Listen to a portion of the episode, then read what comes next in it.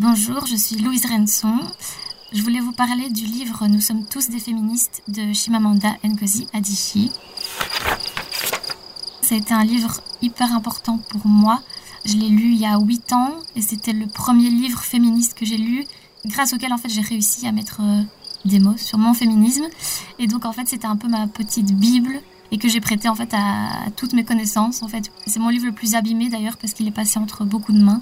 Et donc voilà, c'est une manière vraiment d'entrer dans, oui, dans, le féminisme, de comprendre euh, des choses euh, essentielles et euh, d'une manière aussi assez légère et drôle. Parfois, quand tu lis le livre, tu te dis, bah voilà, c'est peut-être des exemples un peu faciles, mais en fait, le fait de le lire noir sur blanc, c'est comme ça qu'on se rend compte de choses en fait qui sont effectivement problématiques. Le gros problème qu'on a, c'est la façon dont on éduque tant les filles que les garçons. Et en fait, dans le livre, elle explique un petit peu euh, plein d'inégalités qu'elle voit autour d'elle, parce qu'en fait, c'est un livre qui est très concret dans sa réalité à elle. Donc, elle parle vraiment de son entourage, des femmes qu'elle voit éduquer euh, les enfants au Nigeria, en fait, parce qu'elle est originaire du Nigeria. Elle explique par exemple ben, voilà, qu'on n'attend pas les mêmes choses des petites filles que des petits garçons et les conséquences que ça a euh, plus tard.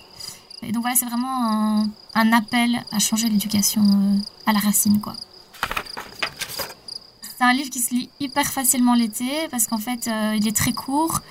En réalité, c'est un livre, un essai qui se base sur une conférence qu'elle a donnée. Donc c'est très oral, en fait, c'est très léger au final et c'est très drôle parce que c'est plein de petites anecdotes sur sa vie, sur euh, ses proches. Et donc, euh, même si c'est un sujet sérieux, c'est très agréable. au bord de la piscine, je pense que tout le monde peut lire ça en fait. Dernièrement, j'ai écrit un article sur le fait d'être une jeune fille à la gosse.